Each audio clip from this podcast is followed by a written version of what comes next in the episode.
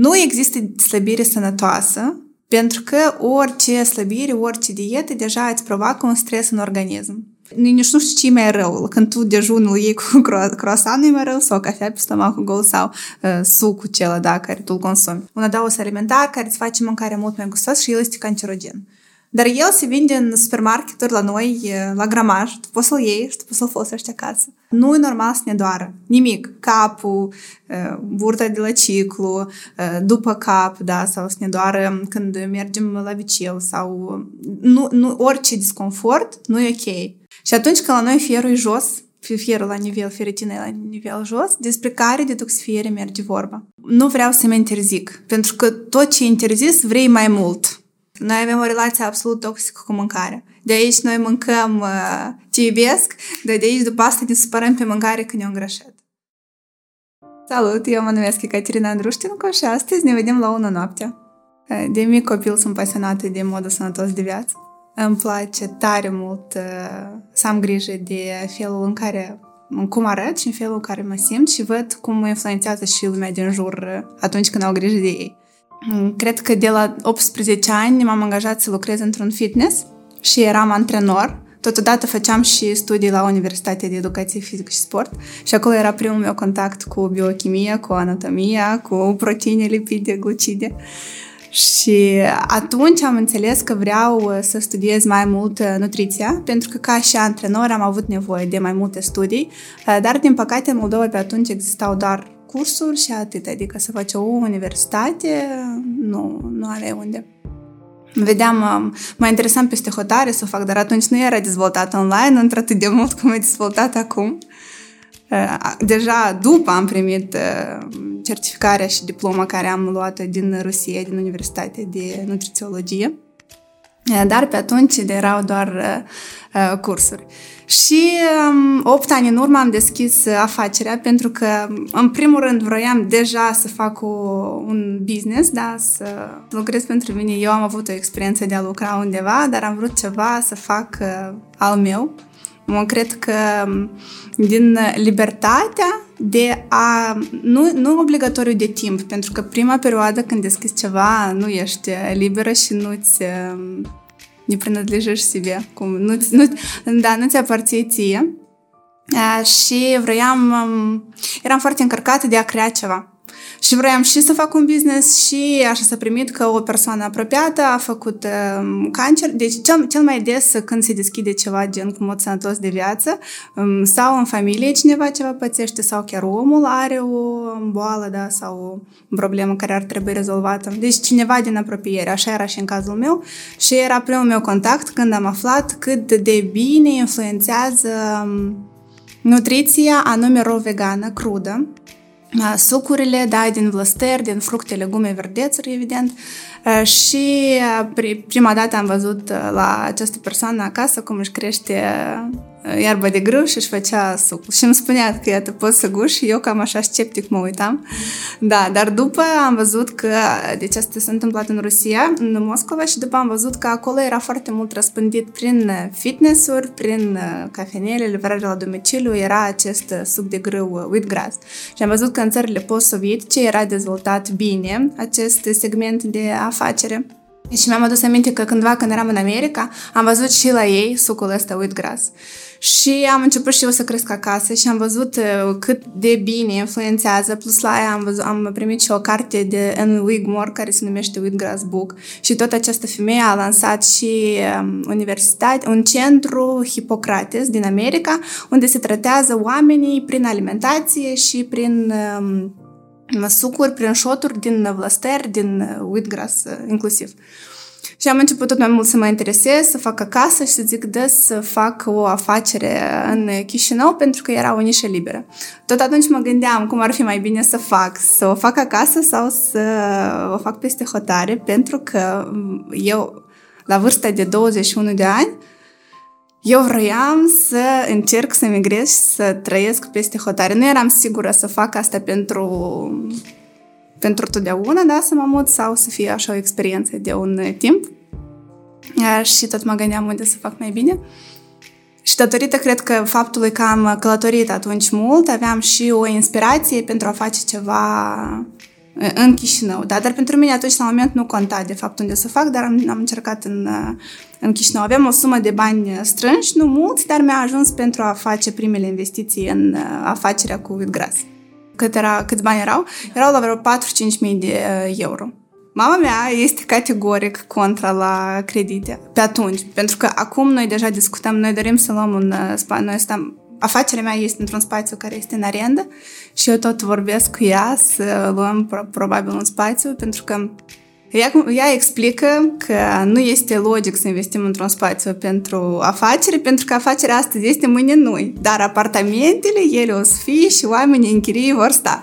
Și eu explic că, ok, afacerea astăzi este mâine noi, dar spațiul îți rămâne și tu într-un spațiu care îl dai în chirie cu 1000 de euro și un apartament care îl dai cu 200, evident că este o diferență foarte mare. În fine, acum noi deja suntem mai aproape spre acest uh, scop de a lua un spațiu, sper tare mult să ne ia, să ne iese era o sumă care mi-a ajuns să fac primii pași, pentru că prima investiție era în arendă, era în câteva storcătoare. A, stai, pardon, nu era storcătoare, pentru că afacerea mea uh, trebuia să fie într-un mod în care funcționa și în Moscova. Eu trebuia să cresc acești văstari din uh, grâu și să-i aduc platouri în fitness-uri sau în uh, cafenele, unde acolo, pe loc la bar, trebuie să facă sucuri și să vândă la câte un shot, da, câte un pahar. Și chiar dacă am avut uh, cunoștințe în fitness pentru că am lucrat pe atunci acolo, deci toate fitness-urile m-au refuzat și eu deja aveam o creștere cu, cu iarbă de grâu, da, și un angajat și nu știam ce să fac. Adică cum nu știam? Eu știam că eu pot să vând prin internet, dar eu nu vreau să fac B2C, dar, dar vreau să fac B2B, business to business.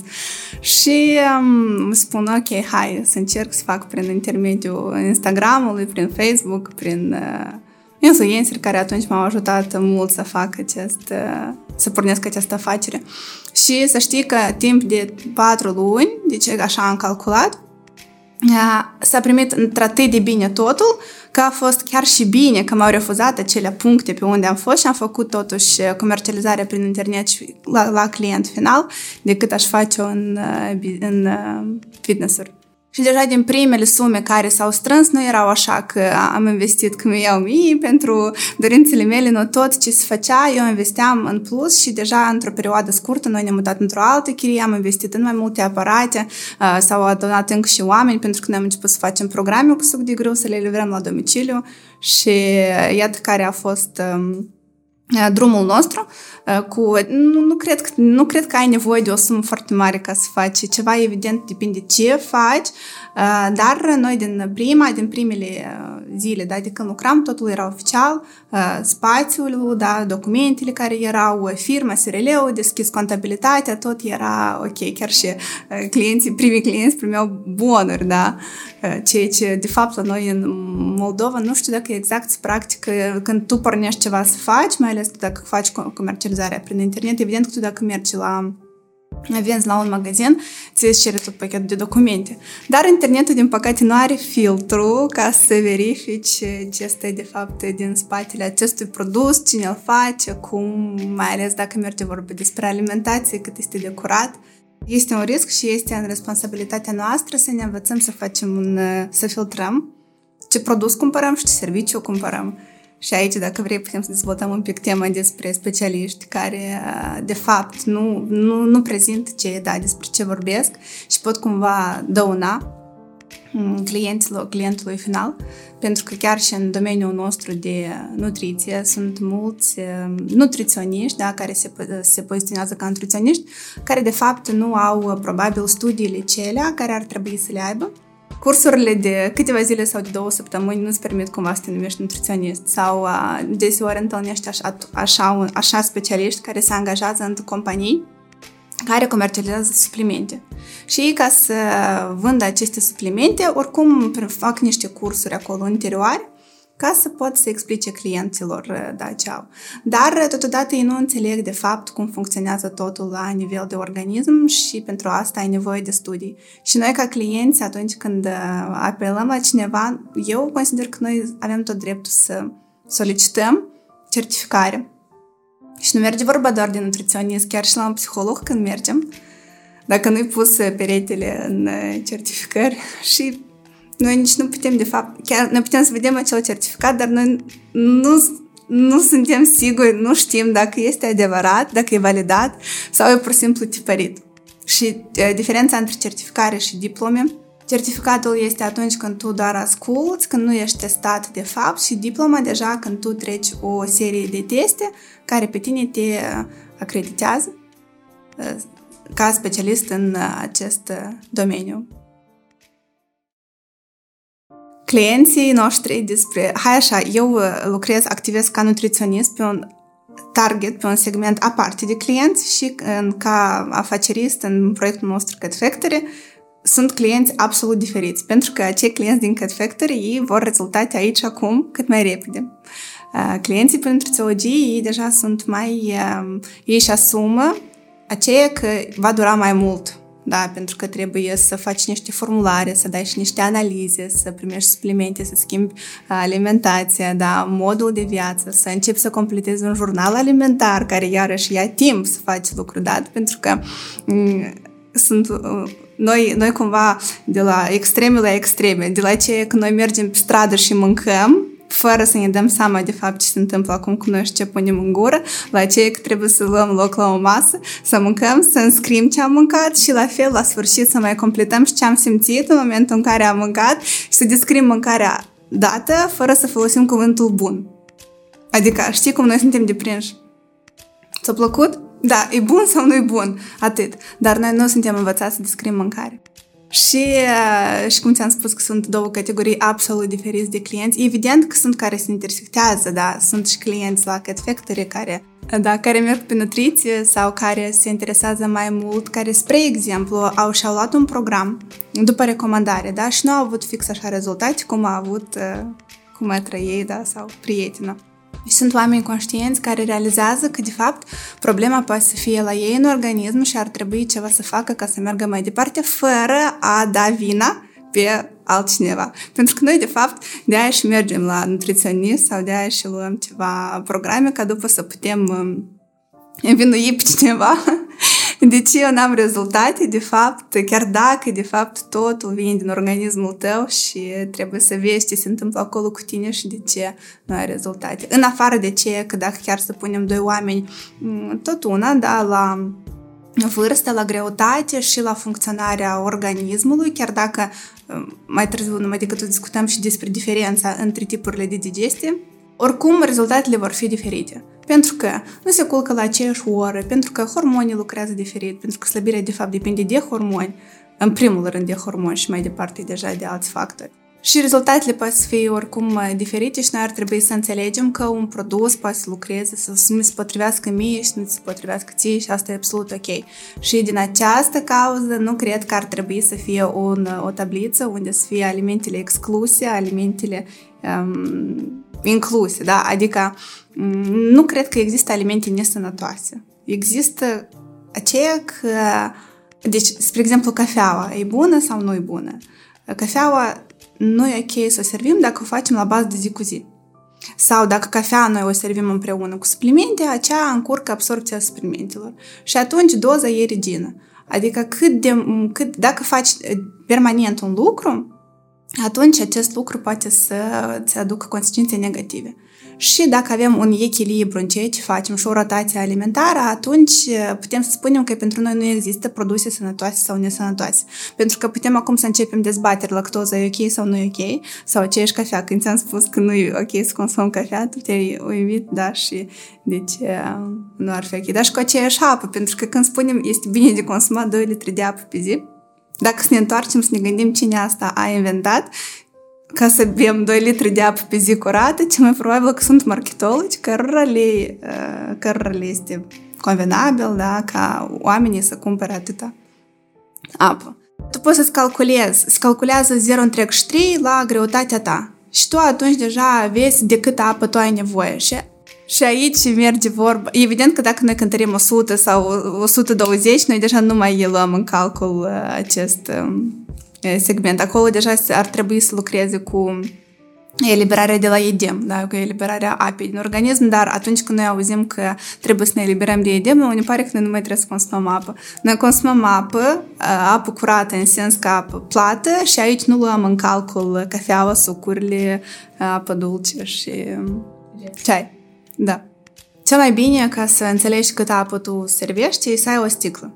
O sticlă permanent. Asta trebuie să fie ca un obicei a nostru, ca cum, ca cum noi cu telefonul dormim, ne trezim tot cu telefonul în mână, așa ar trebui să avem o sticlă. Și atunci noi înțelegem de fapt cât apă noi am băut și cât uh, am sărit, pentru că chiar și pentru digestie, apa are un rol foarte important. Apa, la general, nu cred că trebuie să ne dăm acum în detalii, discutăm uh, importanța apei, dar în, uh, dacă vorbim despre nutrițologie, mm, pentru o digestie bună, uh, este nevoie de apă. Pentru un scaun regulat este nevoie de apă, da? Și la general pentru bună funcționare a organismului.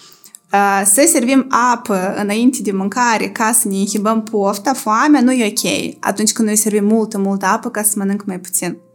Pentru că noi putem spăla enzimele din stomac și atunci procesul de digestie este perturbat.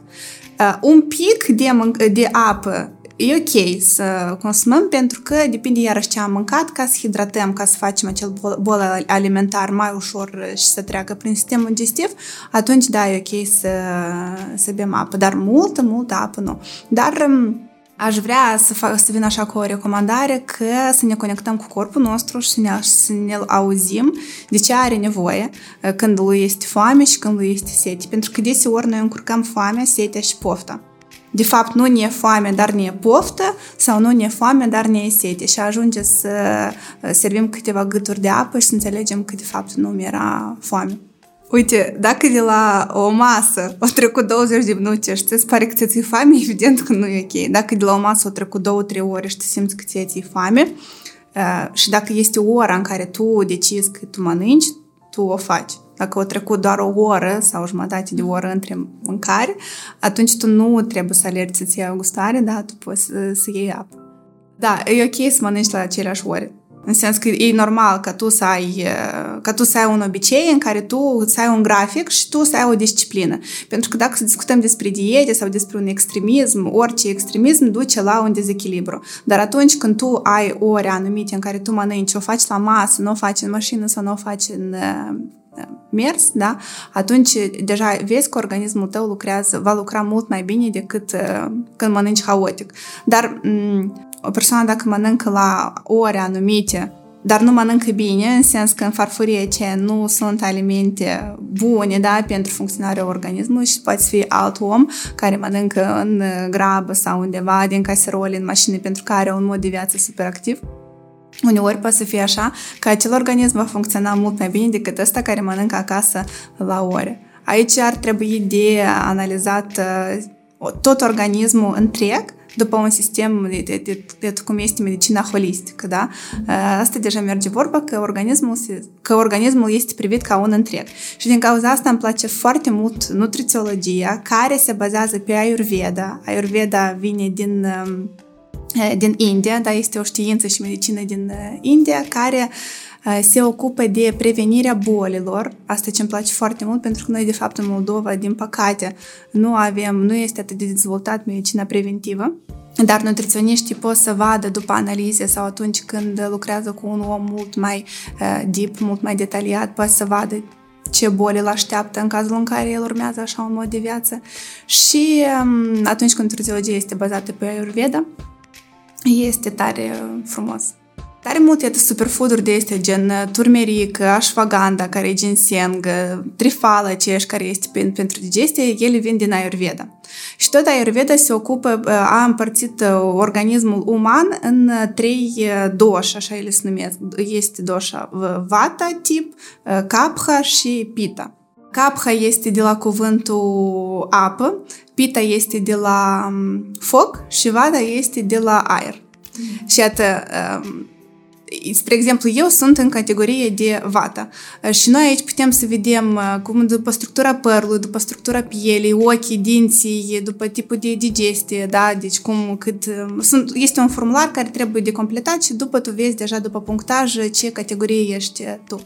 Și fiecare categorie dată are recomandări a sale pentru nutriție, da? pentru alimentație sau pentru superfood-uri care le adaugi, pentru uh, chiar și același pentru mod de viață, pentru că din toate aceste trei categorii să știi că chiar și dacă peste tot se vorbește că nu aveam voie să sărim peste dejun, iată dacă tu ești de structura capha, tu ai voie să nu iei dejunul, chiar dacă se spune că el e foarte important. Da. Și um, Majoritatea nutriționiștilor lucrează după această schemă ca să vadă omul în care categorie să-l plaseze și după deja se merge, uh, se merge după recomandări. Dacă aș mânca doar o dată pe zi, ceea ce eu practic și eu nu mă, nu mă ocăresc pentru chestia dată, pentru că dacă să ne întoarcem înapoi cum a provenit omul, atunci de fapt ei mâncau doar când vânau și nu mâncau fiecare zi. Și din cauza dată noi avem un depozit de glicogen uh, care ne permite să ne simțim energetic ok și el se epuizează, spre exemplu, după o săptămână de foame. Nu vorbesc despre foame atunci când tu nimic nu mănânci, atunci când tu ești pe o uh, dietă, spre exemplu. Și aici este foarte interesant că acest glicogen, în momentul în care noi suntem, noi nu mâncăm, hai așa, nu când nu mâncăm, noi în momentul în care noi suntem pe o dietă, în care noi suntem pe o restricție alimentară pentru a slăbi, acest glicogen, el este, el este cam la 600 de grame și el este lipit cu 4 molecule de apă. Și dacă tot împreună să adunăm, sunt cam la 2-3 kg, care de fapt primele pleacă. Și slăbirea de fapt începe. și slăbirea începe doar în momentul după ce slăbim aceste 3 kg și doar după noi începem să slăbim din țesutul adipos. Dar noi, oamenii, considerăm că atunci când am slăbit 2-3 kg, asta e tot și ne întoarcem la modul nostru de viață obișnuit și glicogenul iarăși revine și noi ne umflăm și ne dezumflăm fără să slăbim. Iată care este, uh, da, care este ideea. Da, și dacă aș mânca o dată pe zi, atunci ar fi, ar fi o bucată bună de pește, ar fi un bol mare de salată uh, și ar fi um, Cred că ar fi hrișcă fiartă bine, da, ar fi un terci, dar nu iarăși care e doar turnat apă, dar care ar fi uh, fiert. Nu știu cât este de important să vorbesc despre ordine, dacă noi în mare parte oamenii nouă ne place, deci, mai ales noi moldovenii comparativ cu europenii, când lor pe masă le vine tot pe rând, noi suntem deprinși că nouă ne place tot să fie pe masă. De ce? Pentru că să avem gusturi diferite în gură și noi punem, noi punem și carne, noi punem și salate, noi punem, hai că salată nu, noi punem mai întâi cartoful și după poate o să luăm salata și nu chiar salata aceea, dar o să luăm ceva murături sau numai roșii sau castraveți. De ce nouă ne este poftă? Dar cel mai corect cum ar fi inițial să luăm salatele, da, salata, pentru că ea nu se reține în stomac, ea este gata să plece imediat. Evident că inițial ea trebuie, ea trebuie să întindă stomacul ca să înceapă tot procesul digestie, care de fapt nu începe în stomac, dar începe în gură mai sus. Și da, și după deja aș lua proteina și terciu. Da, desertul, știi, este multă informație că desertul e ok să-l iei deodată după mâncare. Poți găsești informație în care nu este bine să iei dulce sau tu n-ai voie să amesteci fructele cu, uh, cu mâncarea, da, cu prânz sau cu cina care, care ai luat-o. Dar poți să stai la masă persoane care mănâncă aceeași, unul se simte perfect, altul nu se simte bine. De asta noi trebuie să ne asigurăm că procesul nostru de digestie lucrează foarte bine. Și noi trebuie să ne imaginăm că suntem ca o fabrică și fiecare organ face parte din această fabrică ca să uh, prelucreze foarte bine toate produsele care nimeresc în uh, noi. Și tot, tot aceasta trebuie să iasă la timp, adică a doua zi dimineața până la dejun, trebuie să avem un scaun regulat pentru a funcționa uh, bine. Și din acest uh, moment noi putem, dacă dorești să dezvoltăm tema că la fiecare etapă a sistemului nostru digestiv trebuie să ne asigurăm că organismul um, poate să producă destul suficiente enzime pentru a uh, prelucra um, mâncarea, da, bolul alimentar care ne merește, pentru că atunci când noi nu avem enzime, noi uh, ne simțim, ne simțim rău și adăugăm mezim mezimul da, sau creonul adăugăm. Dacă facem asta la bază de zi cu zi, atunci organismul nostru deja nu mai produce enzime. Fix așa pot să vorbesc despre laxativele, care la fel vă aduc consistențe foarte negative și organismul devine leneș și atunci el nu poate să, să aibă un scaun uh, regulat, da, are o dată la 2-3 zile, ce este foarte, foarte mult pentru tranzitul intestinal a avea scaun de 2-3 ori pe săptămână. Da, cel mai bine atunci când simțim că dorim să mergem la wc acolo o facem și nu contează, suntem la lucru, în, în cafenea sau, da. Da, dar dacă lucrăm asupra noastră și ne aducem în ordine, atunci noi o să avem scaun regulat fiecare dimineață acasă da, după cafea. Iată, magneziu, apropo, dacă îl consum seara, el are efect ca și cafeaua, el relaxează sfincterul, da, și dimineața deja se, cel mai probabil că va fi scaun, dar iarăși acolo mai sunt încă niște recomandări care sunt pentru scaun regulat, cum ar fi poziția corectă în care stăm la viceu. Da, la general, eu deseori abordez tema cu tema constipației în Instagram și primesc multe comentarii din jur, gen că ești așa de bravă, că ești așa de curajoasă, că abordezi această temă, pentru că oamenilor le este rușine să vorbească despre, mm, despre constipație sau despre ce fac la viceu, dar este normal și o fac toți și ar trebui de mici copii să fim învățați să avem un scaun regulat. Și în intestinele, de fapt, se produce absorpția nutrienților și dacă la noi intestinul este încărcat și nu se curăță la timp și nu trece da, tot, tot ce ar trebui să treacă la timp, despre care absorpția nutrienților merge vorba. Aici pot să povestesc și despre hidrocolonoterapie în care este o procedură în care în rect intră un tub cu apă și se curăță intestinele și uh, această procedură se face, spre exemplu, trei zile, peste una, depinde de deja medicul care face această procedură, el recomandă de câte ori să uh, vii. Cât este de folositoare, este mai ok să o faci decât să nu ai scaun regulat, gen da, dacă alegi. Pentru că această procedură, consecința ei negativă este și că spală flora intestinală, dar pentru noi este foarte important să avem o floră bună. Și în America este într-atât de într-atât de dezvoltată această hidrocolonoterapie că oamenii își făceau uh, foarte mult, da, des și deja cu flora era a lor problemă și eu nu știu, eu am citit despre acest articol, nu știu cât este de adevărat, pentru că nu am fost, nu am văzut și nu am auzit cum oamenii vorbesc despre uh, acest, uh, această temă, dar am auzit că deja s-au elaborat pastile din uh, masele fecale a unui om sănătos și, care, și omul ăsta bolnav care are flora intestinală deci, ai înțeles, da, omul ăsta care ne sănătos consumă masele fecale a omului sănătos ca să facă floră bună, pentru că uh, medicina, da, simplu, simplu tratament sau simple adausă alimentare sau suplimente care sunt pentru floră deja nu mai funcționează la el. Adică, iarăși, vorbim despre ce cât de mult mergem în extreme. Hidrocolonoterapia este recomandă dacă omul are probleme cu scaunul o dată pe an. Iată așa se recomandă. Deci, dacă, dacă, dacă discutăm despre vârsta medie, da, spre exemplu, 30 de ani, 40 de ani, uh, deja până pentru oameni mai maturi sau pentru oameni bătrâni, deja medicul recomandă mai bine de câte ori ar trebui să o fac. Pentru că Înainte de a merge la această procedură, oricum primește o listă de întrebări să, să vadă dacă este tot ok, pentru că nu, nu pentru toți s-ar potrivi această procedură. Da, dar ca să nu ajungem și ca să nu... De, concluzia la toată istoria asta este că nu, mai bine să nu o facem, hidrocolonoterapie, da, mai bine să avem un scaun regulat, dar dacă nu avem scaun regulat, atunci ar fi mai bine să ne curățim. Pentru că am avut în caz atunci când o clientă, când a fost iarnă, a spus că eu ieșit semințe de harbuz de vară și ea nu știe de care vară, vara asta sau vara mai trecută și din cauza dată trebuie să înțelegem că tractul digestiv, că intestinele nu se curăță într-atât de bine și misiunea noastră este să ajutăm organismul pentru a elimina ceea ce ar trebui să elimine singur. Setul de analize se face în baza unui formular care tu îl completezi pentru a depista după simptomatica ta de ce ai tu nevoie de verificat și ce ai tu nevoie ca să implementăm în viața ta ca tu să te simți bine. Întrebările sunt de genul dacă să, cum dormi, da? sau dacă nu ai picioare nervoasă, că ești de uscată sau doare capul. Întrebări diferite despre simptomatica noastră care noi putem să o simțim zilnic.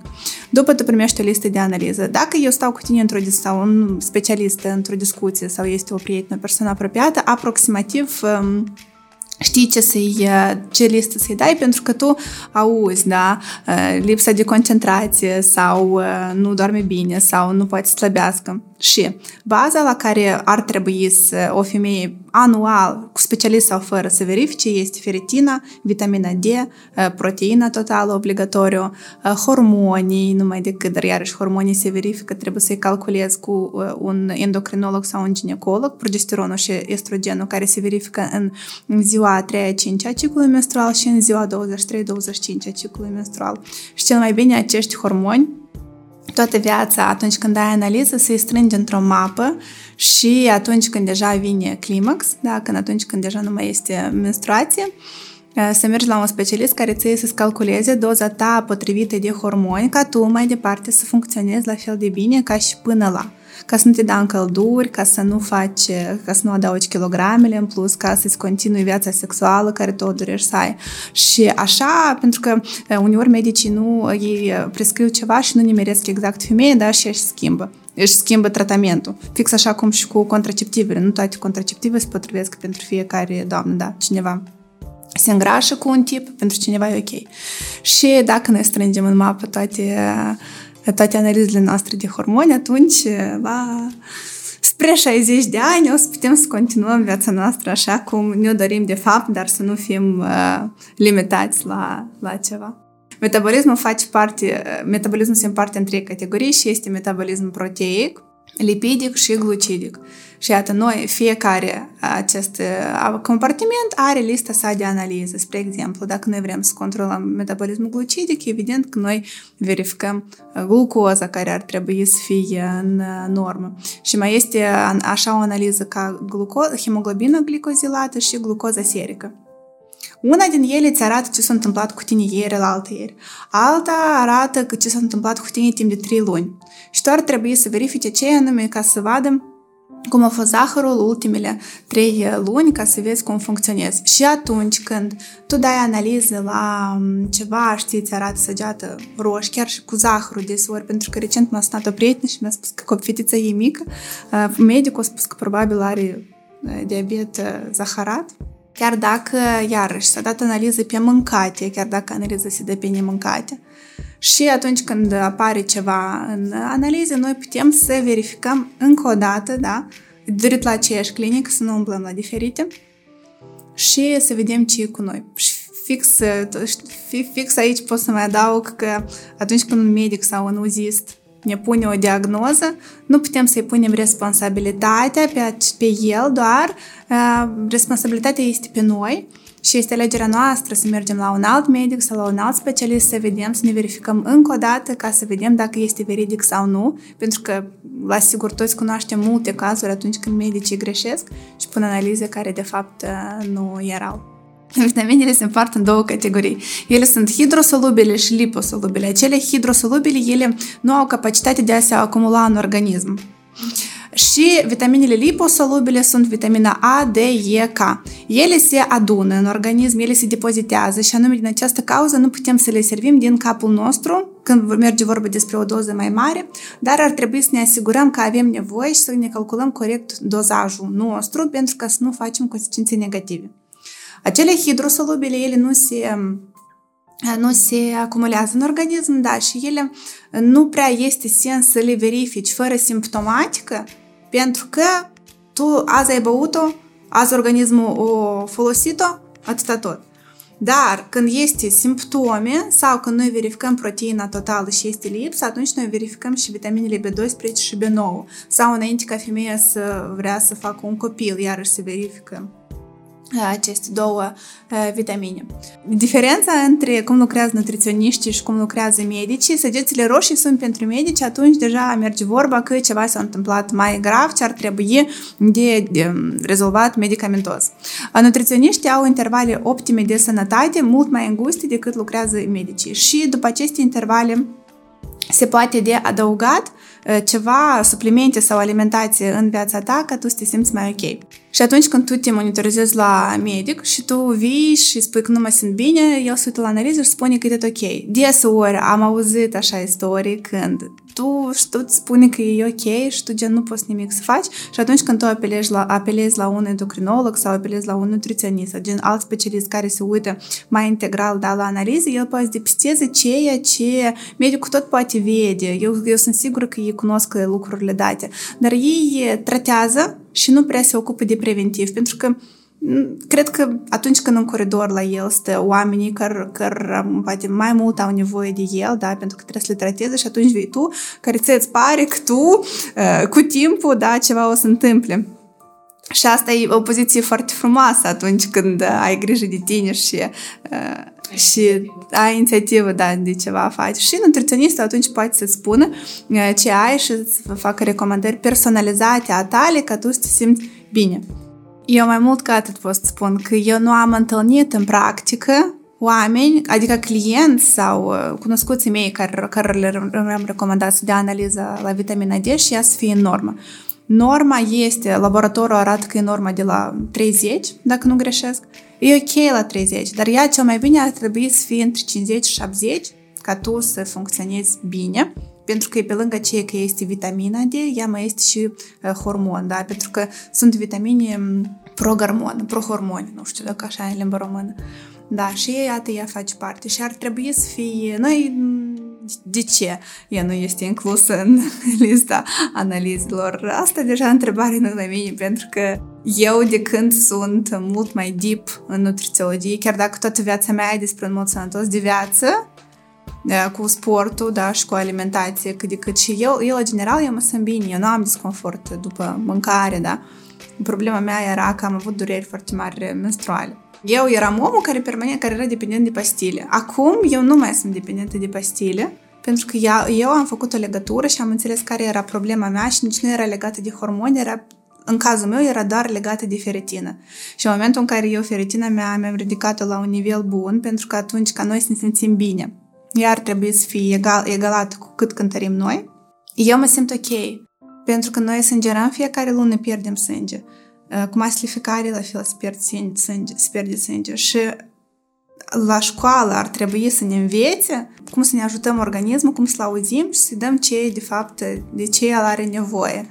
Dar noi la școală învățăm, noi, noi bine învățăm la școală și subiect, obiectele sunt tare ok, dar eu aș adăuga mai mult uh, mai mult pentru noi, în sens că ca să nu fim utili doar pentru cei din jur sau să fim super mega eficienți la lucru, dar să avem mai mult cultură și studii despre cum să ne prelungim viața, despre cum să acționăm ca să fim bine, da? ca, să fim, ca să ne trăim viața așa cum noi o vrem orice disconfort, odată ce apare, el trebuie rezolvat. Nu e normal să ne doară. Nimic. Capul, uh, burta de la ciclu, uh, după cap, da, sau să ne doară când mergem la viceu sau...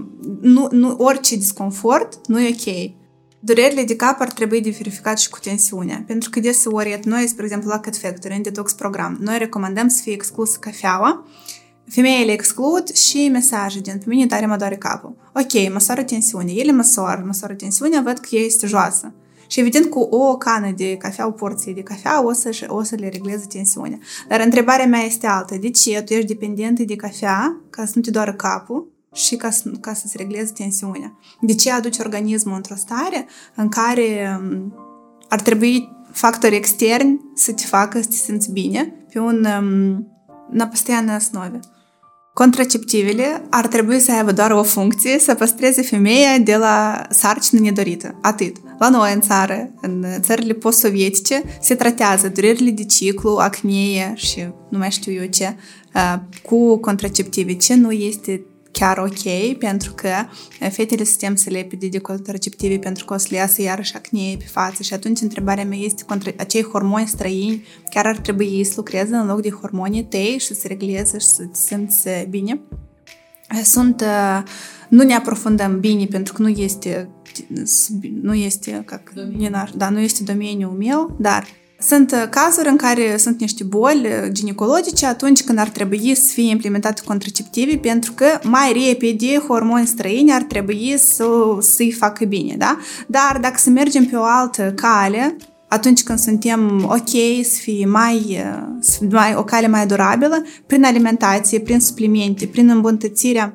Apropo, la lista tot cu analizele, am, nu am menționat glanda tiroidă. E foarte important să verificăm funcționarea glandei tiroide, atât prin sânge să vedem TSH, T3 și T4, atât și la USG să mergem. Și uh, ne întoarcem la subiectul nostru să verificăm cât de bine lucrează glanda tiroidă și ce e acolo cu, cu hormonii. Am spus că să echilibrăm hormonii, să echilibrăm glanda tiroidă și să adăugăm alimentație, suplimente, uh, în special pentru glanda tiroidă merge vorba despre iod, despre seleniu, Mm-hmm. Și atunci noi în timp putem să funcționăm bine și fără contraceptive. Pentru ca hormonii noștri să lucreze așa cum ar trebui de fapt să lucreze, cum este și funcția lor, da, fără hormoni străini. Deci, vitaminele, da, acele care sunt hidrosolubile și liposolubile, acele liposolubile, ele se iau împreună cu mâncare și hidrosolubile se iau aparte. Mineralele, se iau împreună cu mâncare toate. Sunt uh, minerale și vitamine care sunt compatibile și sunt incompatibile care nu se iau împreună. Și anume din acest uh, aspect, noi dacă dorim singuri, fără un specialist, fără un nutriționist, să consumăm suplimente, ar trebui să ne aprofundăm și să vedem care și cu ce se consumă și care se ia cu mâncare, care fără, care și la ce ore, pentru că vitamina D ea este ok să o consumăm și seara și dimineața, dar iarăși depinde scopul nostru. Și, spre exemplu, chiar dacă un medic sau un nutriționist ne-au recomandat să consumăm vitamina D seara, dar pe noi ne înviorează și noi avem un somn perturbat, atunci noi ar trebui vitamina D să o mutăm dimineața cu dejun. Cei care își suplinesc doza de vitamina D care au mai puțin de 30 și vor să ajungă la 50. Este un tabel, în Google putem scrie tabel suplinirii vitamina D și acolo o să fie un rând, da, coloana unde suntem noi și coloana de sus unde vrem să ajungem și deja împreună se calculează de care doză noi avem nevoie. Dacă consumăm mai mult de 5.000 UL, obligatoriu să adăugăm și vitamina K2 împreună cu vitamina D. Pentru că vitamina D, ea, așa că ea este liposolubilă, ea, ea se depozitează și ca ea să vină acolo unde trebuie și ca ea să nu umble prin sistemul vascular și fără să se atribuie da, undeva, pentru aia ar trebui să fie consumată împreună cu K2. Și um, aici, dacă să ne aprofundăm mai mult în vitamine și în minerale care le consumăm, um, Deseori, oamenii consumă ceva și nu văd rezultate. Pentru că uh, acel supliment sau acel producător, de fapt, este fake, da, omega-3 poți să verifici, ai luat, ai pus-o la congelator, ai scos-o dacă ai tăiet-o, dacă uleiul a înghețat, înseamnă că nu e ulei de pește. Și trebuie să fim atenți și precauți uh, deci nu, nu cred că am să pot să explic acum cumva repede cum să știi exact cum să alegi producătorul și suplimentele corect, dar dacă dorești de da, dacă dorești să studiezi, poți să înțelegi cum să alegi corect suplimentele, pentru că e ok, atât cât pentru tine, dacă vorbim despre o femeie, atât ar fi bine să aduci asta și în casă, și pentru bărbatul tău, și pentru copiii tăi. Pentru că poți să nu ai nevoie de farmacie, odată ce tu știi cum să te alimentezi sau de ce suplimente să adaugi. Uh, despre slăbire, eu, um, eu sunt specialist în slăbire, pentru că eu lucrez în mare parte cu oamenii care vor slăbească atât cât uh, repede aici și acum, atât și pe termen uh, lung. Nu există slăbire sănătoasă, pentru că orice slăbire, orice dietă deja îți provoacă un stres în organism. Tu, elementar, dacă consumi 3 mese pe zi excluz una, deja este un stres pentru organism. Sau tu dacă mănânci alimente și tu îți micșorezi doza, poate să fie stres. Dar dacă noi putem să lucrăm corect cu capul nostru și să ne setăm bine, atunci noi putem să trecem mult mai lejer peste acest stres, pentru că mintea noastră este cel mai mare dușman al sănătății și al uh, slăbirii. Slăbim, în primul rând, datorită la hormoni, pentru că noi suntem dependenți de hormoni și de cum ei funcționează. Și aici vitamina D, la fel, pot să o pun în categoria dată, care ar trebui să fie la un nivel bun, odată ce noi o adăugăm, organismul începe să slăbească. Despre glicogen am spus despre slăbirea, care primele 2-3 kg de fapt ce cu ele. Este normal că tu, în mod normal, tu oricum vei începe să slăbești atunci când tu faci schimbări în alimentația ta da, sau în adăugarea la suplimente. În pastile magice nu cred și nu recomand să fie consumate pentru că, spre exemplu, sunt pastile care provoacă creșterea la um, anumiți paraziți în organism care te fac să slăbești. Sunt pastile care îți ridică permanent adrenalina și organismul slăbește pentru că este la un nivel de stres foarte ridicat și nu e ok și el se epuizează. Da. Cel mai corect e să avem grijă ce mâncăm să avem grijă de analizele noastre și cred că pe primul loc aș poziționa să avem grijă de starea noastră emoțională și atunci o să fie tot ok. Și e fain când noi ne învățăm singuri să... când noi ne aflăm și noi știm cum să ne citim și ce ar trebui să ne dăm ca să ne fie ok. Uh, pentru că atunci când noi venim la un nutriționist sau la un specialist, noi de parcă ne căutăm mamă, care, eu chiar am avut așa clienți care eu vreau să-mi iau, iată, pachetul este cel mai mare cu tine, pentru că eu vreau tu să mă suni, să mă întrebi, ai băut, ai mâncat, arată poza cu mâncarea, să încitești jurnalul alimentar, să mă întreb dacă am băut suplimentele. Și atunci eu înțeleg că mm, aici omul are nevoie de un push, da. da? Dar el iarăși vrea să pună responsabilitatea pe altcineva și scopul meu atunci când eu lucrez cu, cu clienții noștri să nu-l fac dependent de mine. Să-l fac maximal de um, conștient ca femeia în cauză să înceapă să-și dea seama singură ce se întâmplă cu dânsa și ce ar trebui să facă mai departe dacă iarăși vor, vor apărea ceva perturbări.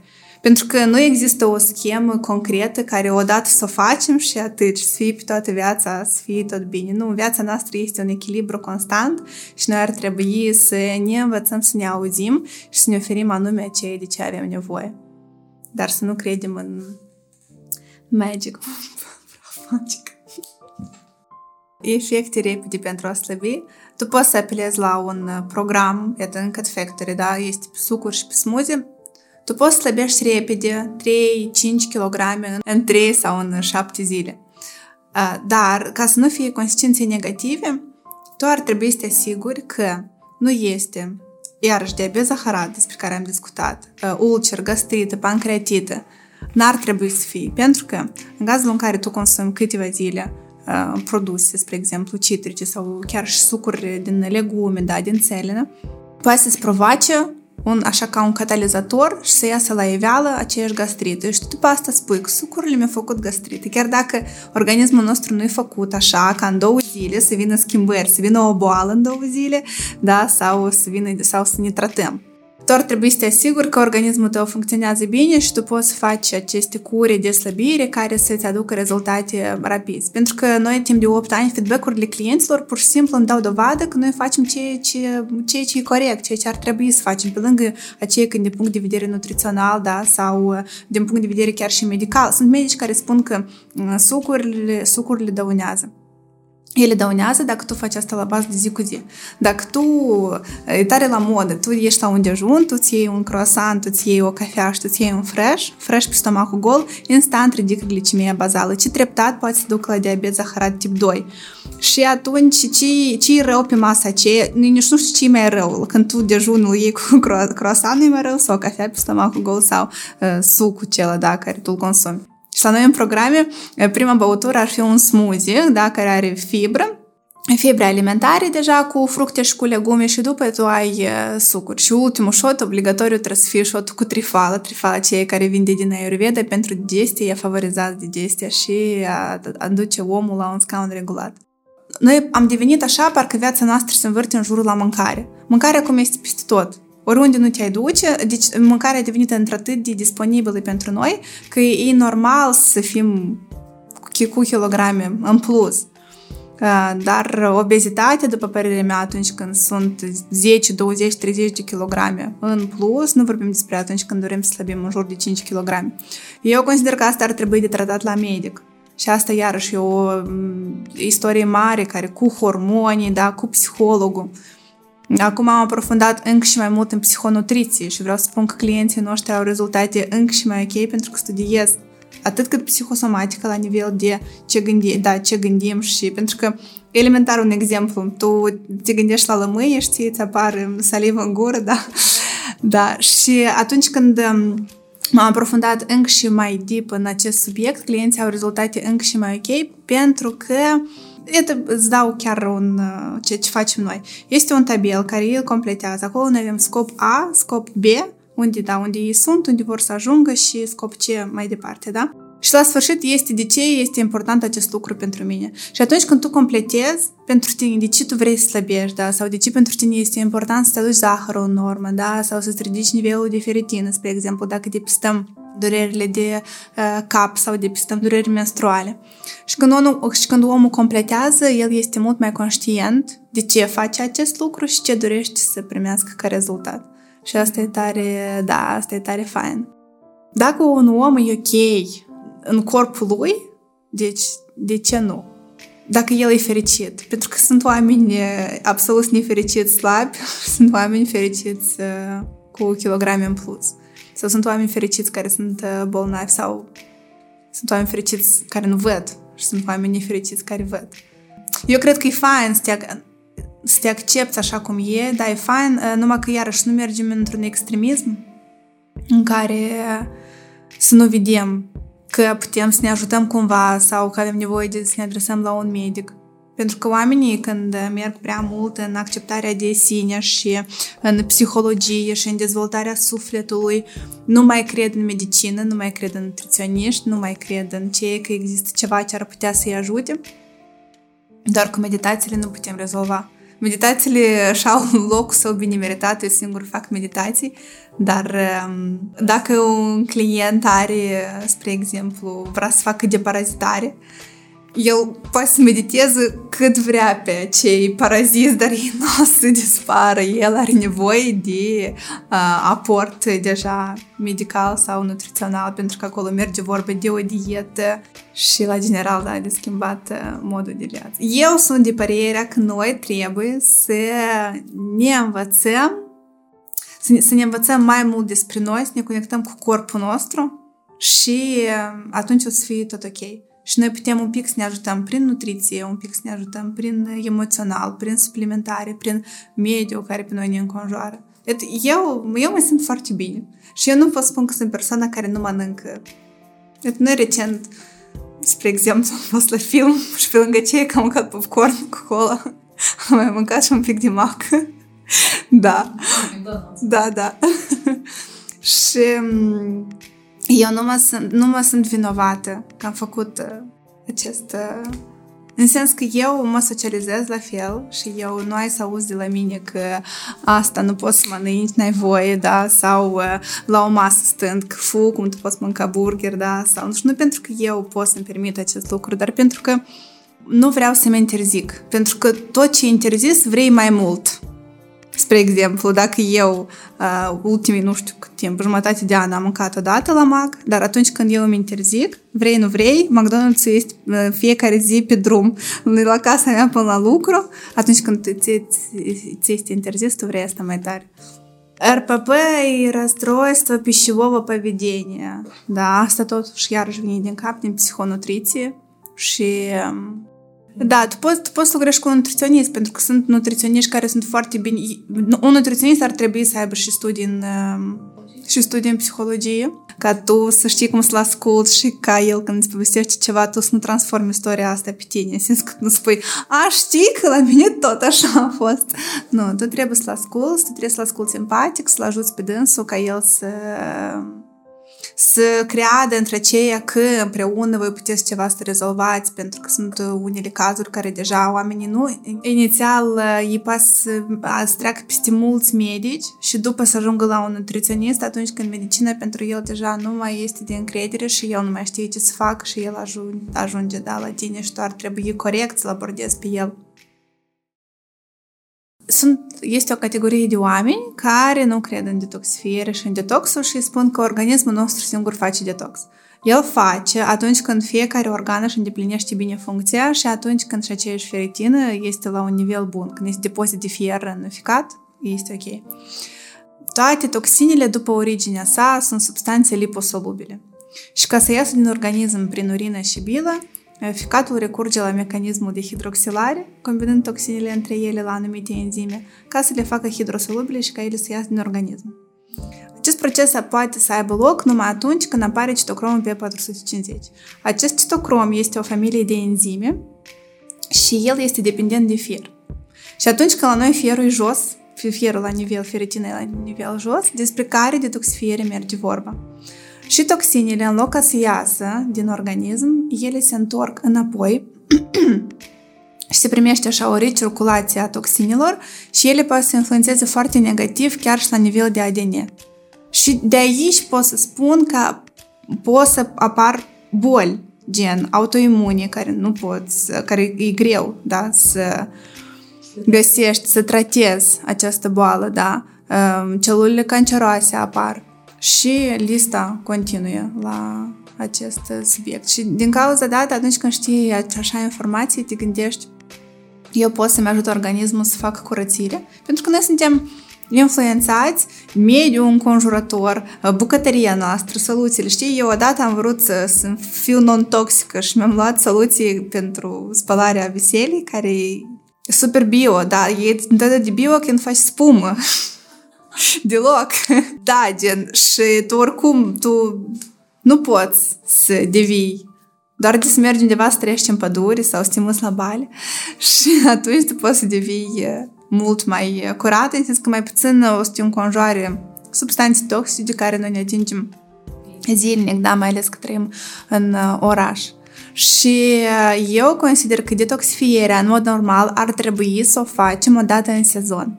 Fie tu o faci pe sucuri, fie tu o faci pe alimentație, pentru că noi în Cat Factory avem și un meniu alimentar uh, unde, sunt, uh, unde este mâncare gata, fără de produse de origine animale, da, doar din origine vegetale.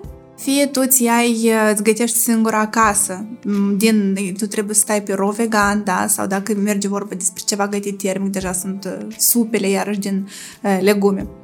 Și să excludem carnea de dorit, dar să introducem oricum proteine de origine vegetală. Nu putem funcționa optim noi fără proteine. Noi avem nevoie de aminoacizi care le luăm din proteine. Păi sursa de... asta e năut, fasole Boboase. Asta da, în, în primul rând, deci poți tu să iei. Și iarăși proteină tu poți să găsești chiar și în verdețuri în care ți se pare că nu este. Așa ești vitamina C, noi putem să găsim în verdețuri care noi credem că nu este. Nu, ne pare că vitamina C uh, maxim în uh, la mâie și portocale, da, chiar dacă pătrunjelul, ardeiul, brocoli are mai multe vitamina C decât au citricile. Deseori oamenii încurcă detoxifierea cu detoxul, metabolismul și scaunul, parcă îl pun într-o categorie, gen om constipat, înseamnă că însă metabolismul e lent sau lui trebuie detox ca el să nu mai fie constipat. Sunt, um, ele sunt legate noi ca un, un întreg organism, ca un întreg individ, da, fiecare funcționează. Dar ar trebui să ne asigurăm că organismul face detoxifiere, da, și că avem un scaun regulat aparte și că metabolismul nostru la nivel de proteic, lipidic și glutidic funcționează bine. Toate procesele de detoxifiere, ele se întâmplă în momentul în care noi dormim. Și iată, de la 10 seara se începe regenerarea corpului. Și atunci când noi suntem în faza somnului adânc, atunci se, se întâmplă da, toate procesele de curățare. Și organismul nostru, dacă ne trezește noaptea, spre exemplu, ne trezește la viceu sau să servim apă și nouă ne pare că asta e ok, organismul, el are nevoie de, ca să se pornească iarăși, ca iarăși să pornească procesul. Deci el face o curățare și undeva ceva s-a întâmplat și el nu poate să meargă mai departe și el are nevoie ca tu să te trezești, să dormi iarăși și el iarăși să pornească tot din nou. Da, asta merge vorba dacă tu te trezești la 1, 2, 3, dacă tu te trezești la 4 sau 5, asta deja e dimineață și sori, tu poți să, să te trezești normal. Eu recomand post intermitent pentru că, în primul rând, asta pe noi ne educă să mâncăm la timp. În sens că să avem ore în care noi nu mâncăm absolut nimic, pentru că așa se primește că fără, uh, fără să ne dăm seama, de fapt, noi mâncăm 14-12 ore. Dacă noi începem la ora 8 dimineața, da, și terminăm la ora 7 seara, dacă de calculat, noi permanent mâncăm. Plus la asta, dacă mai adăugăm și ceva gustări. Uh, și ar fi bine ca noi fereastra alimentară să fie mult mai scurtă, ca organismul să fie liber de la digestie ca să-și facă alte activități a lui care ar trebui să le îndeplinească. Plus la asta este și momentul cu autofagie, atunci când celulele se restabilesc și, uh, și uh, apar celulă nouă, da, în loc de celulă moartă care deja nu funcționează bine și anume din acest uh, aspect eu recomand chiar cu drag uh, fasting-ul, dar asta nu înseamnă că noi în fereastra asta alimentară când mâncăm 6-7 ore mâncăm tot. Pentru că oamenii încurcă. Eu aud chiar cum îi spun uh, eu um, mănânc patru ore pe zi, dar în aceste ore eu mănânc tot ce vreau. nu, tu la fel mănânci masa ta timp de 20 de minute și atât. După asta tu nu mai rugăm nimic.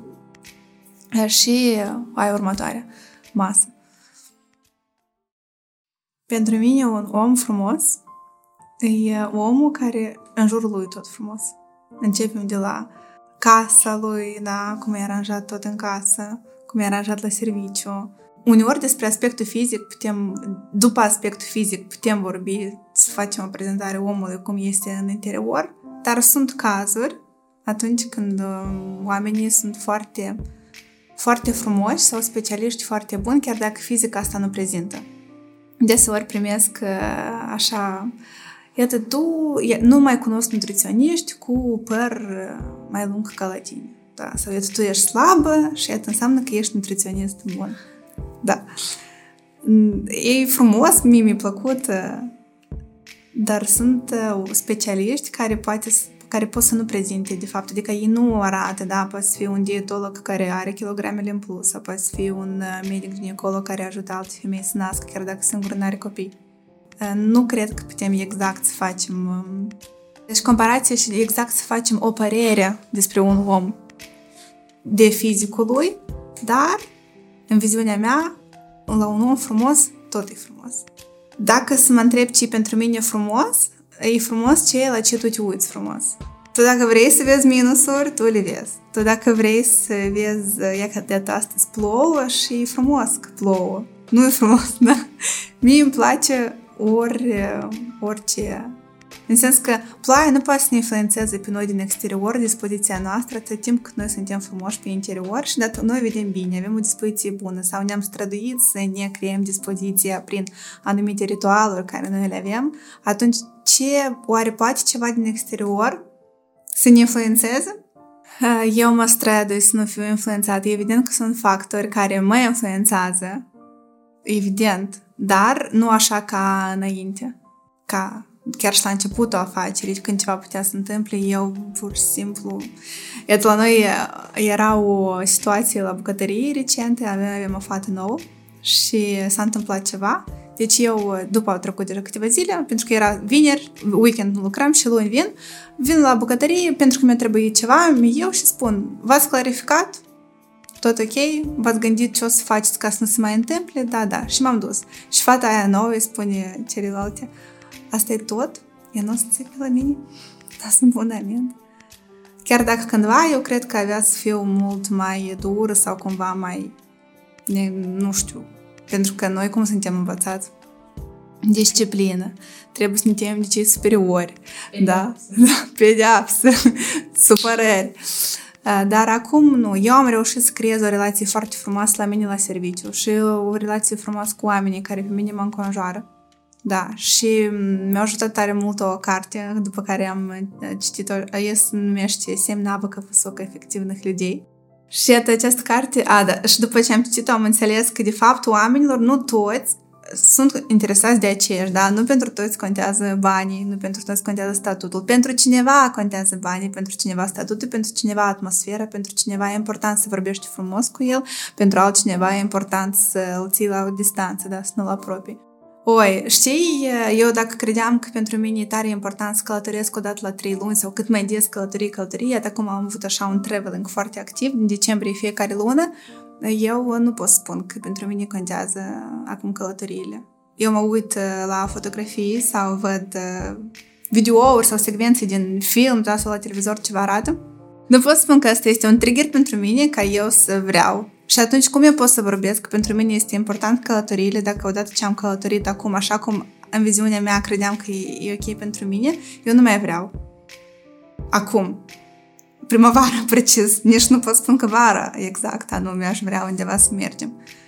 Pentru că bolul meu de călătorie acum e full. Și spun că pentru mine contează banii, Ok, banii pentru ce? Să am un spațiu? Bine, hai să ne imaginăm că am acest spațiu. Mă simt oare eu mai fericită de ce că am spațiu sau la chit în chirie? Sau spun că o să mă facă mai fericită ce aș mai doresc fetele, haine mai multe, da, sau lucruri foarte scumpe. În sens că nu, eu nu mă, nu mă refuz. Eu nu sunt persoana care spun că eu lucrez pentru a ajuta oamenii și misiunea mea este cât mai mult. Da, pentru mine e important. Feedback-urile lor parcă mi-aduc mai mult satisfacție decât banii care eu îi primesc. Dar totodată banii foarte mult contează și noi nu putem să mergem în extrema asta că n-am nevoie de bani. Banii este o energie care pe noi ne ajută să avem ceea ce ne dorim și atunci eu nu-i dau deoparte și nici lucrurile alea frumoase. Pur și simplu, eu nu pot să eu nu pot să idealizez sau să idolizez, să fac idol din ceva, pentru că noi atât de repede ne schimbăm. E frumos atunci când la tine coincide dorințele tale și posibilitățile tale. E că atunci e super. Și dacă tu reușești să vrei și să poți să faci un lucru dat, e ok. Sau, să, sau invers. Înțelegi, da? Dacă nu poți să faci ce și vrei, înseamnă că nu destul, nu destul vrei. Iată, trebuie să ne învățăm să facem o diferență între dorințele noastre și dorințe străine sau supuse sau apărute din Instagram același. Eu am fost o perioadă lungă fără rețele de socializare și am uh, făcut o diferență mare între cum ne influențează, pe mine, de fapt, cum mă influențează rețelele de socializare. De la să începem cu aceea că mai puține haine cumpăram pentru că nu mai trebuie pentru videouri sau poze, ceva special, sau dorințele mele care se creau din mine, da, ceea ce chiar vroiam eu pe adevărat. Și iată cum să facem diferența între dacă dorința e ta sau nu. Iată dacă tu ți-o puși și în cap îți vin idei cum tu să o realizezi, atunci e a ta. Dar dacă nu ți vine idei, atunci cel mai probabil că lasă sau poate o alegi pe mai târziu. Și atunci dacă ție îți vine în cap cum să o obții și ce ar trebui să faci, nu există că eu vreau, dar nu pot. Eu, după exemplu meu, pot spun că totul este posibil pentru că eu provin dintr-o familie uh, care Uh, nu a avut nimeni business sau afacerea lui până acum, da? Și iată, eu o am. De la o vârstă tânără. Și s-a primit așa că nu mi-a căzut din pod această afacere. Și eu fac un lucru mare, în sens că eu fac un lucru foarte frumos și uh, depun un efort mare. Chiar dacă mie poate îmi pare sau eu nu vorbesc despre asta sau nu mă laud și parcă fac fignia. Dar ca tare e destul de greu să conduci o afacere și mai ales că tu când ești fată și vrei să-ți păstrezi feminismul ăsta în tine, feminitatea să o păstrezi, dar afacerea, banii, business-ul este de fapt despre trăsăturile tale masculine din tine. Și eu, după exemplu meu, știu că totul este posibil. Și tot de ce eu, iată, mi-am pus ca scop, eu am obținut. Și chiar dacă eu uh, mi-am pus uh, ceva ca scop și nu s-a îndeplinit, eu sunt absolut ok cu mine, pentru că cine a pus acel deadline? Tot eu am vrut. Trei ani în urmă, până Wheatgrass se numea, uh, pardon, Cat Factory se numea Wheatgrass. Și era o perioadă în care eu vroiam să fac ceva încă în afacere. Iarăși am avut așa un impuls, un impuls în care trebuie ceva să fac. Și eu am mers în România și credeam că este semnul meu că eu trebuie să fac ceva în București. Și am mers, am deschis firma, am investit bani, în sens că nu în afaceri pentru a construi ceva, dar, dar să deschis o firmă în București, să deschis în Chișinău, sunt două taxe diferite de investiții. Ca să treacă timp și să înțeleg că eu nu sunt gata să merg în București, și am rămas în Chișinău și am făcut, atunci ideea mea pe atunci era că eu mai bine fac ceva ce deja activează și cresc aici, încă mai cresc, da? Decât să merg în București, să încep ceva să fac și nu eram sigură cum, vom, cum vor merge treburile în Chișinău. Și, dar dacă tot pentru că eram încărcată, așa s-a primit că am făcut rebranding. Și din Wheatgrass am devenit Cat Factory, am adăugat mai multe produse, am adăugat și mâncare, ne-am mutat din, din doar dintr-o producere unde noi distribuim clienții doar prin livrări. Ne-am mutat la un magazin în uh, centrul orașului și avem și producere acum și cafenea. Și acum eu cred că eu aș putea să merg în România să fac ceva, hai fi tot așa Cat Factory sau poate o altă afacere, pentru că sunt sigură că acum la mine lucrează fetele foarte bine pentru că am învățat și să deleg și am scăpat de chestia asta că mai bine ca mine nimeni nu să facă. Este un, o prostie mare atunci când așa gândim. Pentru că mai bine decât doamna care face ordine eu n-am să fac, mai bine decât fetele la sucuri, eu suc. Eu pot să fac, dar mai bine sau mai cu pasiune, cum o fac ele, nu. Noi fiecare suntem buni în domeniul nostru. Și tot de aici, iată, eu sunt fata care am trei uh, studii diferite. Colegiul, licența, masteratul în trei segmente absolut care nu se leagă unul cu altul. De ce? Pentru că suntem deprinși de mici, trebuie să, trebuie să cunoaștem cât mai multe. Bărbații noștri, pe lângă ceea că uh, sunt bărbați să lucrează, întrețin familia, mai trebuie să știe și santehnică în casă, și mobilă să ne strângă, da? și fereastră să repare. Și întrebarea mea e dacă o ora, o oră a ta, dacă costă 50 de euro sau 25 de euro și o oră a domnului care să vină și o să te repare viceul, spre exemplu, costă, nu știu, 300 de lei ca să-l repare. Întrebarea mea, merită tu să faci singur sau tu poți chema pe cineva care o va face mult mai repede și mai bine da, decât o faci tu obosit uh, după lucru. Problema unilor fast food-uri de la noi din oraș sau și în lume nu doar în ingredientele care folosesc sau că mâncarea este congelată și după decongelat. Chiar congelarea aceea nu intră atât de repede pentru că este congelare termică. Adică tu poți face o diferență. Tu când congelezi la tine în congelator ceva și în șoc termic, când e repede, produsele altfel se congelează. Cea mare problemă a acestor produse este mm, glutamat natrii. Un adaos alimentar care îți face mâncarea mult mai gustoasă și el este cancerogen. Dar el se vinde în supermarketuri la noi, la gramaj, tu poți să-l iei și tu poți să-l folosești acasă. Dacă tu practici mâncarea asta odată, nu știu, într-un sezon sau hai, s-o primit, ai fost la o festă, la o, la o distracție și după asta ai mâncat, ok. Dacă tu faci asta la bază de zi cu zi, este, este categoric uh, dăunător. Toate, toate dorințele noastre se află pe cealaltă parte a fricilor. Și eu nu pot spun că am, eu nu pot spun că am frici anumite. Gen, eu pot să enumer acum că eu uh, aș vrea ca părinții mei să trăiască cât mai mult lângă mine. Da, că eu aș vrea ca oamenii pe care eu iubesc și care să mă iubesc pe mine să trăiască cât mai mult. Dar uh, dacă să vorbim despre frici așa mai fundamentale, eu nu cred că eu le am. Pentru că majoritatea din fricilor noastre nu se întâmplă niciodată. Și care sens să ne temem de ceva? Tot se întâmplă așa cum, cum e bine pentru noi. Am frici de astea superficiale, spre exemplu, mi-a fost frică să vin la tine, pentru că am o barieră în a discuta în limba română, pentru că consider că în limba rusă, provenind dintr-o familie unde se vorbește în limba rusă, eu vorbesc mult mai ok. Asta, și iarăși, asta eu așa aud, știi? Poate pentru persoana care mă ascultă, pentru el, pentru el e ok. Așa cum eu vorbesc. Iată, așa frici, da, dar e, creșterea noastră se află pe partea cealaltă. Noi ne temem ceva, noi facem, și am crescut. Tipa, mă tem să rămân fără bani? Nu, nu mă tem. Pentru că am fost fără bani. Și am trăit în condiții așa mai uh, low. Casa noastră, unde noi am trăit cu mama împreună, era construită de bunica a mea, a noastră, de mama ei. Și era o casă foarte frumoasă care trebuia întreținută. Și mama mea tare mult lucra. Și casa se risipea în sens direct. Erau cazuri când se respea podul, dar era cazul când noi făceam, când noi încălzim casa, dar pentru că ferestrele nu erau ok, dimineața deja era frig și trebuia să te, să te îmbraci foarte bine. N-am avut duș acasă și trebuia să merg zilnic la bazin pentru că să mă spăl acolo, pentru că nu aveam și, da, viceu afară, deci ai înțeles, cred că o, un, în perete era un mușuroi mare de furnici, nu mai puteam scăpăm de furnicile acelea. Și, dar spun că nu eram fericită în casa aceea, eram fericită.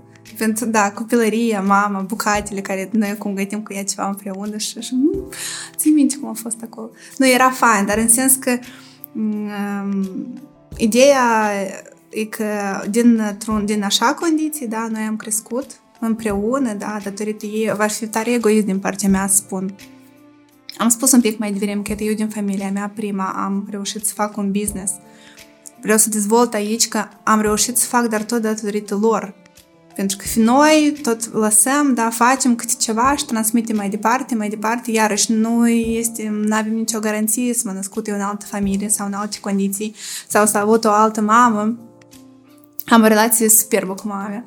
Da, și um, s-a avut altfel, da, dacă avea să reușesc ceva să fac vreau copil, dar eu vreau el să vină în momentul în care, adică eu, aș, eu cred că eu trebuie să mai cresc pentru a deveni uh, mamă.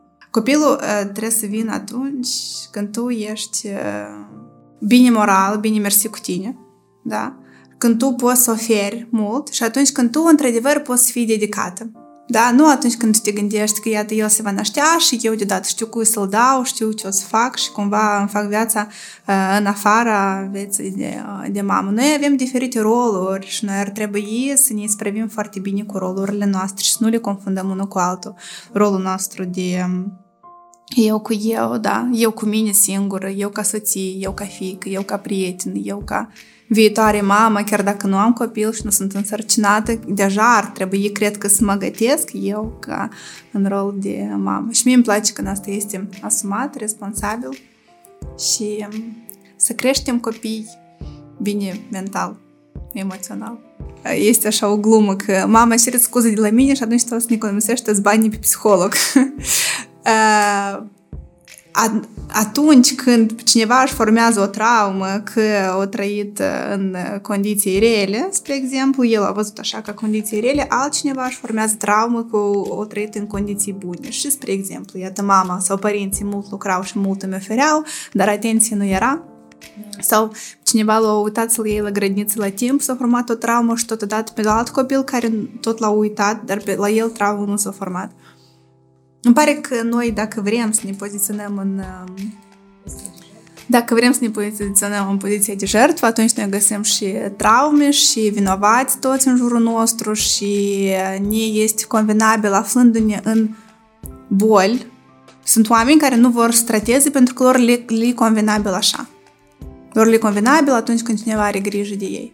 Și da, sunt oameni care vin la mine la consultație și spun că uh, eu am fost peste tot, nimeni nu poate să-mi rezolve și asta nu-i, nu-i de bine atunci când cineva nu poate să rezolve. E ok să te, să te lauzi cu aceea că tu ești sănătos și tu funcționezi bine, da? decât că iată, este o boală care nimeni nu poate să rezolve și eu sunt așa deosebit. Acum, în timpurile noastre, ești mai deosebit fiind sănătos decât uh, invers.